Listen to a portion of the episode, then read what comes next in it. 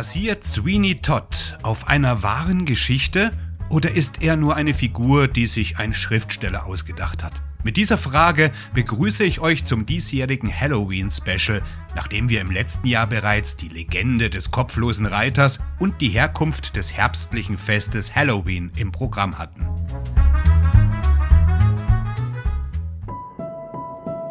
Mein Name ist Michael Percampus und ich bin sicher, ihr habt alle schon einmal von ihm gehört. Sweeney Todd, der teuflische Barbier der Fleet Street. Sein Friseurstuhl war auf geniale Weise präpariert, denn nachdem Todd einem Kunden die Kehle durchgeschnitten hatte, bediente er einen Bolzen, der die Leiche rückwärts durch eine Falltür schickte, die in den Keller führte. Dort wurden die Opfer zu Fleischpastete verarbeitet, die in der angrenzenden Konditorei verkauft werden sollte. Geleitet wurde das Geschäft von einer Miss Lovett, deren Vorname, je nachdem, wer die Geschichte erzählt, variiert.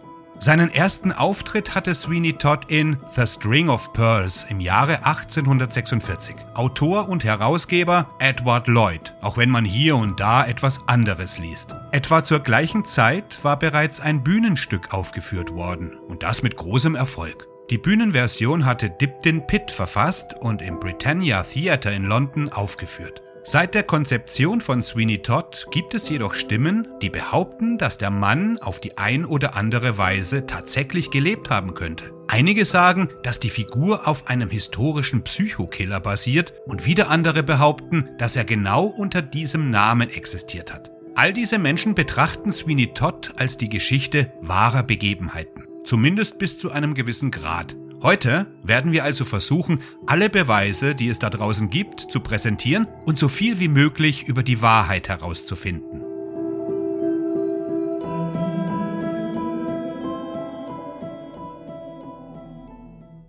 Zu Beginn wollen wir Folgendes klarstellen. Es gibt keinen einzigen Beleg dafür, dass es jemals einen Menschen namens Sweeney Todd gab, der Verbrechen in der ihm zugeschriebenen Weise begangen hat. Die urbane Legende von Todd wurde schon in der viktorianischen Ära erzählt und ausgeschmückt. So wie man die Geschichte kennt, ist sie jedoch falsch. Zumindest so lange, bis Historiker einen Anhaltspunkt dafür finden, was sehr unwahrscheinlich ist. Es besteht jedoch immer noch die Möglichkeit, dass Sweeney Todd nach dem Vorbild eines echten Mörders, eines Verbrechers oder einer Legende geschaffen wurde. Und genau das werden wir in dieser Folge untersuchen. Aber bevor wir zu den interessanten Dingen kommen, lasst uns kurz ein paar einfache Optionen besprechen. Die erste ist sehr prosaisch und wird von Michael Anglo in seinem Buch über Penny Dreadfuls, den viktorianischen Horrorgroschenheften, erwähnt, das heute etwas schwer zu finden ist. Er behauptet, dass ein Forscher nach einer gründlichen Suche in den Londoner Verzeichnissen von 1768 bis 1850 entdeckte, es ist bezeichnend, dass der Name des Forschers nicht genannt wird, dass ein gewisser Samuel Todd, dessen Geschäft die Herstellung von Perlenketten war, in den 1830er Jahren in der Nähe der Fleet Street lebte.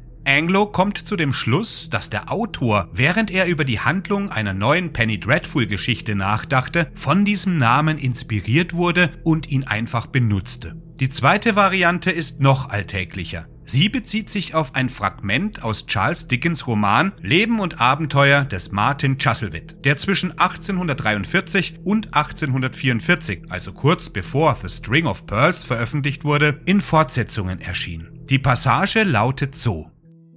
Toms böses Genie führte ihn allerdings nicht in die Buden eines jener Hersteller von Kannibalengebäck, das in vielen gängigen ländlichen Legenden als gutgehendes Einzelhandelsgeschäft in der Großstadt dargestellt wird. Das soll nicht heißen, dass der Autor von The String of Pearls genau dieses Fragment gelesen und als Grundlage für seine Geschichte verwendet hat, obwohl es eine interessante Hypothese ist, da eine große Anzahl von Dickens Werken sofort nach ihrer Veröffentlichung von Autoren der Groschenromane plagiiert wurden. Vielmehr war es im damaligen London eine ziemlich bekannte urbane Legende. Es besteht durchaus die Möglichkeit, dass die Geschichte über Sweeney Todd auf einen echten Mörder zurückzuführen ist. Oder zumindest auf einen bestimmten Fall, der in den Zeitungen erwähnt wurde. Besagter Vorfall, der im Jahresregister gefunden wurde, weist einige Ähnlichkeiten mit der Legende auf. Hier der betreffende Ausschnitt vom Dezember 1784, Seite 208. Ein bemerkenswerter Mord wurde auf folgende Weise von einem Barbiergesellen begangen, der in der Nähe des Hyde Park Corner lebt. Lange Zeit war er eifersüchtig auf seine Frau gewesen, aber es gelang ihm doch nie, ihr eine Verfehlung nachzuweisen. Zufällig kam ein junger Herr in den Salon seines Meisters um sich rasieren und kleiden zu lassen, und als er redselig wurde, erwähnte er, einem feinen Mädchen in der Hamilton Street wieder begegnet zu sein, von der er in der Nacht zuvor gewisse Gefälligkeiten erhalten hatte, und beschrieb gleichzeitig ihre Person. Der Friseur, der sie als seine Frau erkannte, schnitt dem Herrn, völlig wahnsinnig geworden, die Kehle von einem Ohr zum anderen auf und entwischte. Einige verbinden die Geschichte von Sweeney Todd auch mit dem schrecklichen Fall von Sawney Bean, eines berüchtigten schottischen Kannibalen aus dem 16. Jahrhundert. Meiner Meinung nach gibt es nichts, was Bean überzeugend mit unserem Barbier verbindet, außer vielleicht eine leichte Ähnlichkeit der Vornamen. Wenn Bean also tatsächlich der Mörder war, auf dem unsere Geschichte basiert, könnten wir Sweeney Todd überhaupt nicht als wahre Geschichte betrachten. Historiker haben die Legende von Sawney Bean längst entlarvt, was wir uns allerdings in einer anderen Folge etwas genauer ansehen werden. War Sweeney Todd vielleicht ein Franzose? Dies ist eine der Hypothesen, die aus mehreren Quellen gespeist wird. Es wurde vermutet, dass der Schriftsteller, der die Figur geschaffen hat, die Idee dazu bekam, als er mehrere ältere Ausgaben des Telltale von 1824 durchging, wo er eine Geschichte über mehrere Verbrechen fand, die in der Rue de la Harpe in Paris begangen wurden. Diese Geschichte basiert auf einem früheren Bericht, der im Archiv der Pariser Polizei abgelegt wurde. Ich recherchierte selbst und ich fand tatsächlich ein Buch mit dem Namen The Terrific Register or Record of Crimes, Judgments, Providences and Calamities, das die gleiche Geschichte enthält wie das Telltale, sozusagen Wort für Wort. Sie wurde 1925 veröffentlicht und enthält eine vollständige Darstellung der Verbrechen in der Rue de la Harpe, die ich im Folgenden zusammenfasse. Zwei opulente Männer, begleitet von einem Hund, gingen in die Rue de la Harpe und betraten den Laden eines Friseurs, um sich rasieren zu lassen. Sie waren in Eile, also trennten sie sich, nachdem der erste Mann fertig war, der daraufhin einige Geschäfte in der Nachbarschaft erledigte und danach zurückkommen wollte, bevor der Friseur mit seinem Freund fertig war. Als er jedoch zurückkam, informierte ihn der Friseur, dass sein Freund bereits gegangen sei. Dennoch blieb der Hund vor der Tür sitzen, also dachte der Mann, dass sein Freund nur für einen Moment weggegangen sein musste und bald zurückkehren würde. Das tat er nicht.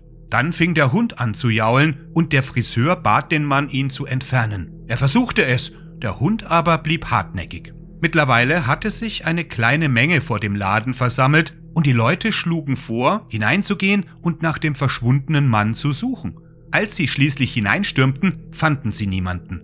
Der Friseur behauptete, er sei unschuldig, und in diesem Moment sprang ihm der Hund an die Kehle. Der Friseur wurde ohnmächtig und er wäre gestorben, wenn man den Hund nicht angeleint hätte. Jemand schlug vor, das Tier freizulassen, um zu sehen, ob es seinen Besitzer finden könnte. Der Hund stürmte in den Keller. Bei näherer Untersuchung wurde eine Öffnung zum Nachbarhaus entdeckt, wo eine Konditorei lag. Und dort fanden sie die Leiche des vermissten Mannes. Während des Prozesses, bei dem auch die Besitzerin der Konditorei angeklagt wurde, gab der Barbier zu, dass er seine reichsten Kunden ermordete, um sie auszurauben. Die schreckliche Wahrheit wurde enthüllt. Die Besitzerin der Konditorei, deren Laden so berühmt für herzhafte Pasteten war, dass die Leute aus den entferntesten Teilen von Paris in die Rue de la Harpe strömten, war die Komplizin dieses Halsabschneiders und diejenigen, die vom Rasiermesser des einen ermordet wurden, wurden durch das Messer der anderen zu diesen Pasteten verarbeitet, mit denen sie, unabhängig von diesen Raubmorden, ein Vermögen verdient hatte.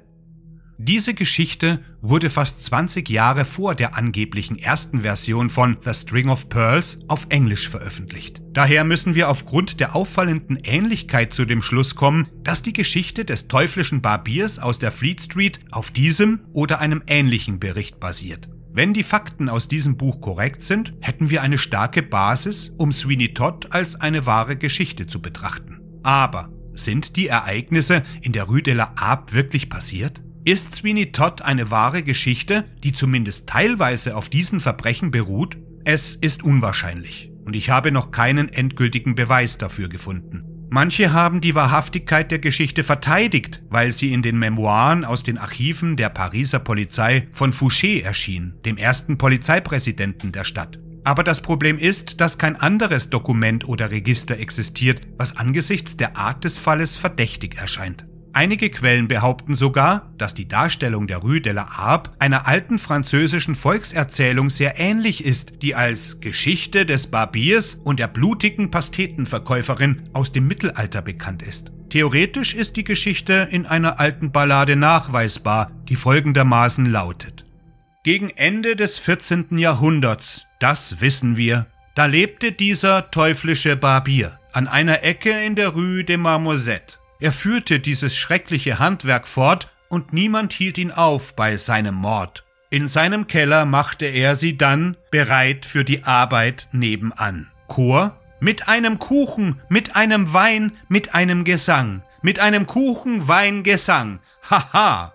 Die Geschichte erzählt uns auch genau von seiner Komplizin, einer üblen Frau, kaltherziger als der schlimmste Landvogt und all die armen Teufel, die er getötet hat, verwandelte sie in Fleischpasteten. Und er sagte von seinen Kunden, als sie tot da niederlagen, fort sind nun diese Schweinekreaturen.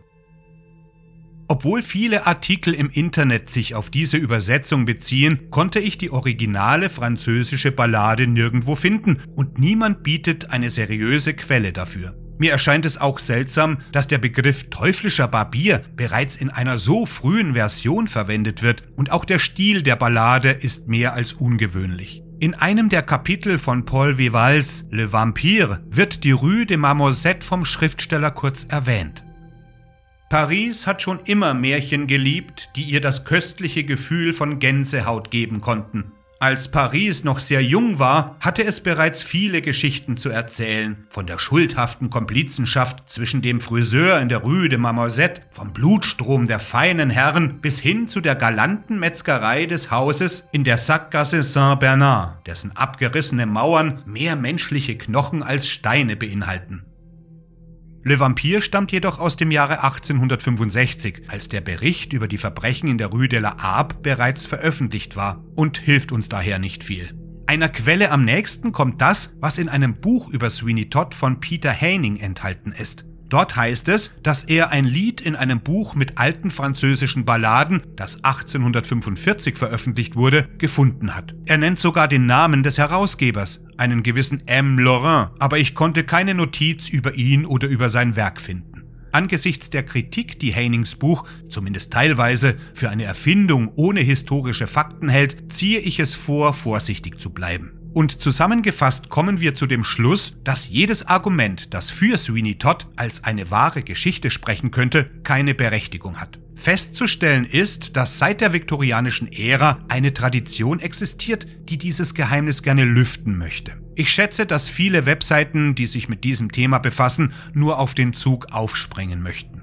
Doch wer weiß, ob eines Tages nicht neue Beweise auftauchen werden. In der Zwischenzeit können wir noch das Penny Dreadful Original The String of Pearls und das Musical über Sweeney Todd von Stephen Sondheim genießen, auf dem der Film von Tim Burton basiert. Schließlich ist jede einzelne Geschichte auf eine bestimmte Weise wahr.